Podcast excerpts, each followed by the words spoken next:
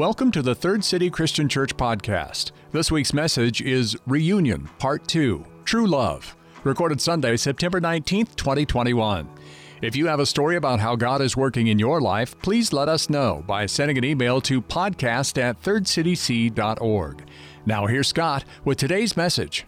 Today, I want to expand on the conversation on reunion by talking about first true love, which is, is really the topic of the day, but, but honestly, it's really the topic of our culture. I mean, for, wouldn't you agree that true love is kind of an American thing that probably came from France or Italy or somewhere out there where people are really romantic or something, and then they said, we need to have this. And then the cinema of America really took this and it made it the, like the theme of the cinema, right? So for you baby boomers, true love was John Wayne and Maureen O'Hara in the movie The Quiet Man. Now, ladies, fair warning. Some, anybody seen this movie, by the way? Oh, good. Nobody. Anyway, I have, and I'm not endorsing it. But, um, but Sean Thornton, a boxer with a dark past, leaves America to retreat to the serenity of the, of the village of his birth in Ireland. He goes back to build a life. And there he meets the, the fiery redhead, Mary Kate Danaher. Now, to get Kate's hand, and so she can get her dowry from her, her vulgar brother, he basically has to have a 40 minute fist fight with him throughout the village that they live in. It's really quite a movie. And, uh, you know, in between they hit, they take shots and, and the priest is taking shots and, and they're all betting and, you know, and, and anyway, it gets to the point to where he wins the fight. He drags Mary Kay off literally to their quaint Irish cottage and uh, it's one of Dan Walter's favorites, so that's all I have to say. Just after, if you want to know more about it, he can tell you about it. True love, true love. Now, for many of you, Gen Y or Gen Zers, your view of true love might resemble the scenario created in the Twilight saga. You know what that is? The scenario there is a, a clan of blood sucking vampires inhabit a tiny little village called Forks, uh, Washington, a community where there's also a warring pack of, of werewolves, so that makes it interesting. They're immortal enemies with the vampires. But this isn't just your run of the mill vampire, this is a vegan vampire. So they only drink blood of non humans. So Bella, the recent teenage newcomer to the town, she falls for Edward, the shiny boy with strange eyes who acts like he's, like he's 300 years old because he is 300 years old. Will true love prevail? That's the question. We're told it's magical. We're told that true love is, is something that gets activated. Now, by the way, there is something that gets activated with love. Romance is a real thing. There are chemical changes that occur in a person's bo- physical body when, when, they fall in love. It happens, it's real. Uh, it's scientifically proven. And so what happens is things start to change. Like the boy actually starts caring about how he smells when he meets her, and makes that's kind of a self conscious thing. And uh, when his buddies go, want to go out, they say, hey, come on, man. And he goes, uh, I'm going out with Nicole. And uh, what are you doing? Uh, we're going to the Twilight Film Festival. She wants to go to that. So we're, you know. In the meantime, Nicole, who could care less about football, asks her new BFF Siri to tell her all about Mahomes, who her boyfriend apparently has a man crush on. She needs to know more about him. True love. True love. Last week, I referenced in Mark chapter 10 some of the things that Jesus had to address with people in his day, the day he walked on the earth, about, about marriage. And I want to give you a little bit of indication of what led into this. Some of his adversaries, they, they were called Pharisees, they were challenging him on several topics that they thought if he spoke on them, it would create a rift between him and the people who were following him. And there were thousands of them coming his way. They were really worried about their religion and the, and the future of it. And so they threw this provocative question at him in, the, in a crowd Teacher, is it lawful for a man to divorce his wife? They were provoking him. Now, our brilliant Jesus answers by giving them a question of his own. What did Moses command you? Now, in those days, just like in ours, there were various interpretations on divorce. And so there was a very liberal interpretation and a very conservative one, just like in our day. In the Hebrews, Hebrew scriptures in Deuteronomy 4, Moses said some things to their ancient forefathers about it. And then over the centuries, these views rose up. And one of the views from the conservative side is divorce is never or very seldom, if ever, permitted except for the man to make that decision. That was their decision. That was their, their view of it. Then there was this very liberal view of it, which said, no, a man can divorce his wife for virtually any reason, but ladies, you're out. You don't get to make that choice. So there were two opposing interpretations. They tried to pull Jesus into this controversy. They wanted to divide him from his followers, and they could do it with this topic they believed. He didn't take the bait. He didn't pick a side. He didn't argue about what the conservatives thought and what the liberals thought and who was right and who was wrong. Instead, what he did so brilliantly for them and for you and me is he went to the heart of the issue. And in essence, he just said this Look, this isn't what God wanted for any of you. It's because, you know, your marriage is, it's because your heart has become hard that this is even brought up. Now, the question that I have for you and for me is Has your heart become hard? Has your heart become hard? Now, you might be sitting here next to your spouse and now, you're, like inside, you're like seething right now. You're like, oh,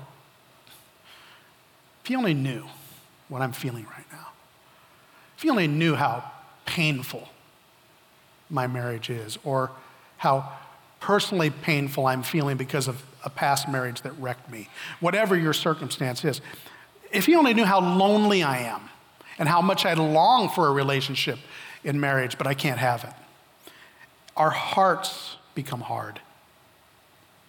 And whatever you think true love might be, Jesus is saying, I'm pretty sure it's not what you think it is. Now, the other thing that Jesus does with both the liberals and the conservatives is he points to them to the original intention for marriage. And this is crucial. Verse 6, chapter 10. But at the beginning of creation, God made them male and female. So he starts out at the very start a man and a woman. Here's where God wanted it all to start and how he wanted it to look. For this reason, a man will leave his father and mother, will be united with his wife. The two will become one flesh. They're no longer two, they're one flesh. Therefore, what God has joined together, let no one ever separate.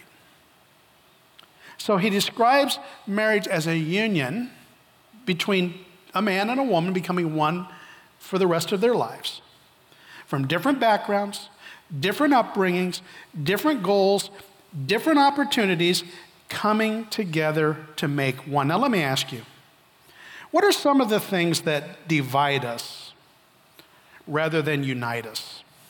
Remember last week, I talked about how when you walk down the aisle, there's this wheelbarrow full of bricks. And that's a metaphor for the stuff we bring into the most re- important relationships in our lives, and, and especially into marriage and you didn't really know you had the bricks, or if you did, you could just kind of hide them from each other. But what can happen is over time is when we're married and we actually get to know someone, these tend to come up and they tend to plant themselves in our relationship. We plant them actually, and then they become a barrier to intimacy. And, and what are some of the common bricks that, that create this wall of division? And by the way, I have to stop right here because I think some of you, like, you might have this idea that preacher, man, he's got it going on. Like, that guy knows all this stuff. He must have the best marriage ever. And, you know, they never fight and they never. Look, I've had a tough week because anytime we start talking about this stuff, and I'm talking about this stuff with my, my beautiful wife, and she's talking to me about stuff, it becomes real. And so realize that I'm not speaking to you as an expert, but as a sojourner with you. Okay, we are on this path. And so, anyway, what are some of the bricks that make up a wall of division? Here's one unrealistic expectations. I mean, there's actually a lot of these. Uh, I, I, I, thought about this, this this week, and I don't know if this makes sense to you. But, but we come into this, this marriage that we have with these weird expectations. And what happens is it's kind of like you're like a NASCAR in a NASCAR race. And so think about it.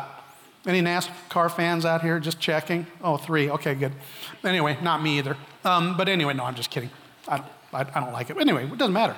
So, but I, I think it can be like NASCAR. So, like, it's like there's this practice lap or this lap before the race that's really cool. Like everybody gets out on the track and they're in straight lines and they're revving up their engines and the crowd's going crazy and everyone's just like, oh, this is great.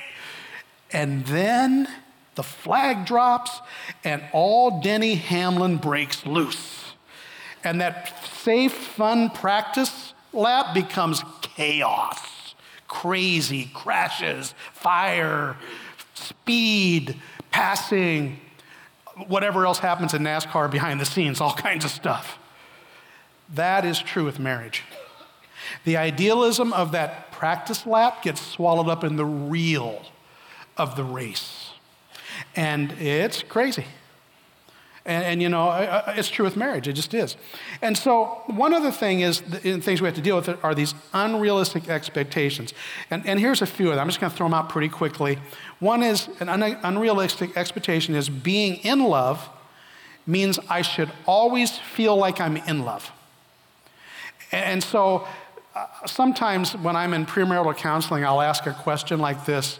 I'll say to, I'll say to, to, to the young lady, I'll say, Now, how do you know that you're in love with Billy T sitting there? And Vanda blushes and she says, Because whenever I'm around him, I feel butterflies in my stomach, or something like that. And that's where the wiser Scott would subtly say, Do you know what the life expectancy is of a butterfly? it is 9 to 12 months. That's going away. And you got to be ready for that. Research shows that about 70% of the problems that exist in marriages are non solvable. So that leads to the second expectations. When we are in love, it means we won't have any problems. No, you're going to have some problems. And what's going to happen is that those problems will continually come up, like kind of like a Groundhog Day scenario. Like it seems like it's not just that you argue about stuff if you've been married for a while you build up these bricks over the years, these issues, and, and they kind of get suppressed for a while. This could be interesting. But, but then when you start arguing about the newest one, it starts to cycle back to the other ones. And you can't just deal with this one because you're going back to two years ago, five years ago. You said this on our honeymoon. You know what I'm saying? And, and we don't have an ability to, to just deal with the issues at hand because, because it means that, uh, that, that, we, uh, that we won't have problems. And so if we do have problems, we just get frustrated and then we have so many problems that we don't try. Dr. John uh, Gottman, who did some research on this, he said 70% of the problems that exist in marriages are non solvable. Let me say it again. About 69%, that's really the, the number, 69% of the problems that we have in marriage are not solvable. So, what does that mean? That means that we need to understand that and work forward together. And it, sometimes it just means I'm going to agree that I don't agree with you on that, and we're going to love each other through it anyway. Now, here's another thing. Here's another expectation that's really faulty it's my spouse's job to make me happy. That's a fantasy. That true love is when someone makes me happy. Or here's an even, that's the cousin, but it's even more difficult. It's your job to make me happy. Now, let me just help you understand that for a minute. If you owe someone happiness, how does that make you feel? That makes you feel like you are a slave to them, like you in, you're indebted to them, like, like you are burdened or trapped or enslaved. And then it turns out to this transactional relationship well, here's what you owe me, and here's what I owe you. And then if you don't give me what I want, you know what I'm saying? That's what happens. And so I heard somebody say this this week that might possibly be the most romantic Valentine Day's card you could ever give someone. Here's what it would say. They would open it up and they would say, it would say, You don't owe me anything. I mean, would that change your relationship if you just had this mindset about your spouse? You really don't owe me anything. I think maybe that's how Jesus approaches us. I mean, he did everything for us so that we wouldn't have to owe him anything. So, if your approach in marriage is the attitude, here's what you're supposed to do, it's going to be a challenging marriage for you. Here's another one. Uh, this, is, this goes to a different level. It's underestimated differences. Because truly, one of the reasons that I'm attracted to my wife and she's attracted to me is because we are different.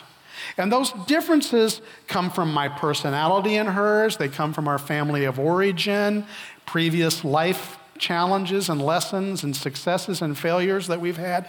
Let's do a little test here, and you're going to be the you're going to be the sample group. Okay, so please help me out. It's really hard for the preacher to do things like this, and you don't respond. So please respond to this. Okay, I want you to raise your hand if something applies to you. How many of you are fairly highly structured and organized? Just raise your hand. About half of you. Now, you know where this is going, right? How many of you are a little bit more spontaneous and free flowing? How many of you? Oh, about half of you. That's interesting. How'd you get married? I just want to know. Why did you marry? There's a reason, right? Okay, here's another question. Uh, how many of you is a what you would call a night person? And how many of you would call yourself, no, a morning person? Oh, the halvesies are working out today. All right. How many of you are more outgoing? Or, you know, tend to be. And how many of you are a little less outgoing, more, uh, uh. See, I knew you wouldn't answer. it just wasn't going to happen. When dating, we tend to underestimate those differences, or we love them about that person. Like Jackie and I, we came from two different kinds of families. Jackie's family, she was kind of like an only child. Uh, she had, has an older brother, but, but he was out of the home pretty much by the time she was in the home. So she was kind of like an older child, uh, older child, or only child. And anyway, so I go to her house for like holidays. I loved it. It is so quiet, so peaceful. That was great. Now, my family, much bigger, more vibrant. As a matter of fact, like, like I'd be sitting at the table as a kid, and, and, and somebody, my, my, my dad or mom say, hey, you, pass the potatoes. I mean, you know, they didn't know my name half the time. But, or they don't, uh, they, that's not true. But I love being around Jackson, but she liked being around my family because it was like chaotic and wild, like there was a bunch of vampires coming together for, for something. You know, it's a crazy, crazy town. She liked the excitement of that. Now, that stuff also becomes exaggerated in your relationship because the things you bring can sometimes crop up too. Tim Keller says marriage has a way of introducing you to yourself. And that is true. That is true. There's a whole lot of things that I learned after I married Jackie. Some of them were good. I can be responsible. I, I can love someone else more than myself. Uh, I can uh, be able to, to fix stuff that, that need to be fixed because I can't afford to call someone else to do it and, and she's relying on me to do that. You know, I, that, that stuff I learned about myself. I can be forgiving. But I also learned some other things that oftentimes crop up. I can be insensitive. I can be moody. I can be, I got to be careful, this might topple over on you. I can be selfish. God's helping me take these off. I just got worried. That'd be bad for you. I hope you can catch bricks. Be ready. Then there's unmet needs. And marriage should meet needs. But there's some things that marriage are never meant to meet, some needs. Uh, it's kind of like a, a, story that, uh, that uh, Willard Harley tells in his book called His Needs, Her Needs. It's a good book.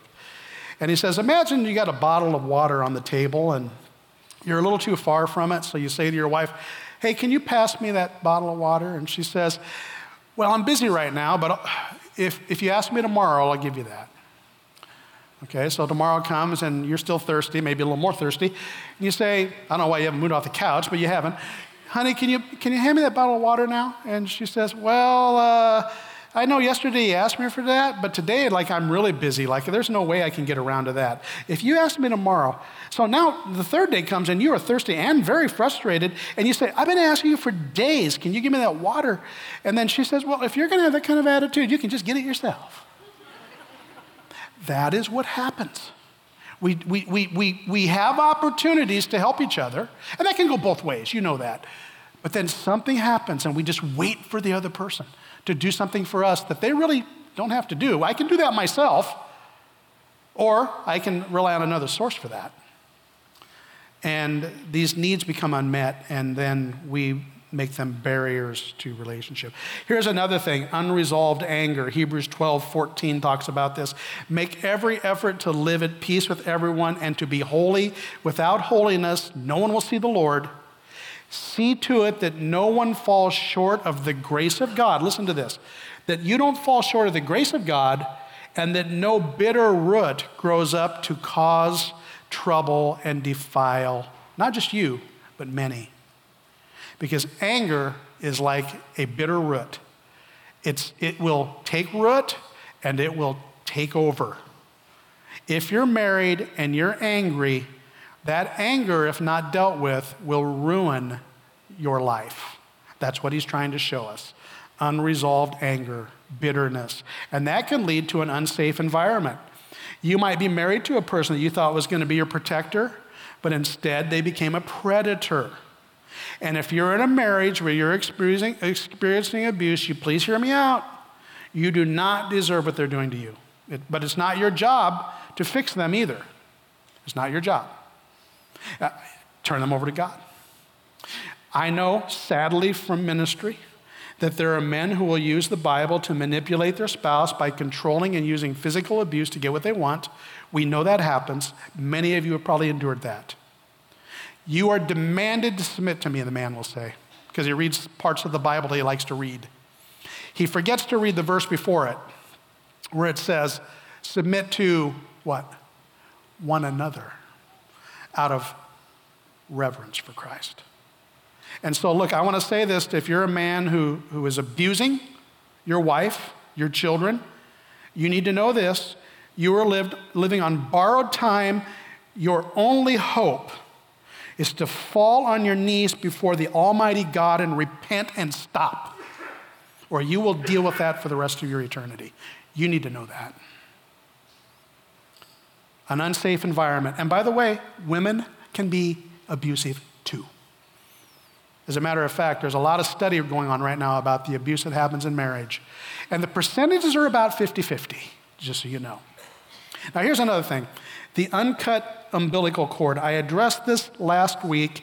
It's hard to have unity when you have an uncut umbilical cord. Uh, we talked about how leave means to leave the home of your parents, and to cleave means to unite with your husband wife. You pursue each other for a lifetime, and everything else falls into place behind that. Your parents, your children. In the hierarchy pyramid, it's God, you and your spouse. Everything else falls below that. And so you're married, and your son and daughter calls you, or son or daughter calls you, and they say, We're having problems, mom. We're having trouble, dad. I thought I'd come home for a while. And what's the wisest thing you as a parent can say to them on that phone call? You might want to write this down on a little tag and put it on your refrigerator. Okay? You say, Oh, you are home, sweetie. And then you love them through it, whatever it means you got to cut the cord. Leave and cleave. And here's another thing that can keep us from being fully relational with our spouse and with others unrelenting criticism proverbs 27 a quarrelsome wife and or husband parent child coworker is like the dripping of a leaky roof in a rainstorm restraining her him is like restraining the wind or grasping oil with the hand because you cannot have the kind of intimacy that God created you for if you are chronically critical, you won't have it. Here's the last one I want to mention, and then we're, I want to come back after communion and tie this up. So hang with me. Unrepentant sin. This is a big one. You have something in your life that you're not giving over to God, you haven't got past. You don't think it's affecting you, you don't think it's affecting your relationships, but you are dead wrong. And you think, as long as I keep these secrets in the dark and I hide them away, it's going to be okay. I promise you, it is not. I promise you that it's keeping you from true love. Because it's a falsehood that is separating you not only from your spouse, but from your Maker, your God. You ask, why aren't I happy? How come we're not as happy as we could be? Why is it that God isn't answering my prayers? Why am I so anxious? Why am I so lonely? Why am I so reliant on my counselor? If you have unconfessed, unrepented sin, it is the brick or the barrier builder that will keep you from everyone. And that's something you can do something about because that's something God has done something about for you. We're going to enter into our time of communing. We call it the Lord's Supper. It's an optimal time of self examination. And the key thing that you got to put on the table with God is you got to look at and say, God, is there someone in my life that I need you to help me take that away? I need to forgive them. I need to forgive them so that I can move forward and be the kind of person you need me to be. Lord, we're communing with you, the one who is perfect at forgiveness. And your example, it's for us. Thank you for forgiving me as I forgive those who have sinned against or trespassed against me. Amen. Do I seem nervous today? Do I seem nervous to you? Oh, I am. Like I got butterflies. All weekend I've had butterflies. Because I know I was going to stand up in front of you and talk about the stuff on marriage and know that in my own marriage, there's a lot of this going on. Now, I love my wife. I'll love her till the day I die. We're going to be together till the day I die, at least. I think she'd say the same thing to you. I know she would. But it's not easy, but it's good. It's great because God's in it. And, you know, I was thinking about this even just backstage coming back out. This is different than what I was going to say. How do you know that it's true love? You know that you're going to keep doing this day after day. Uh oh.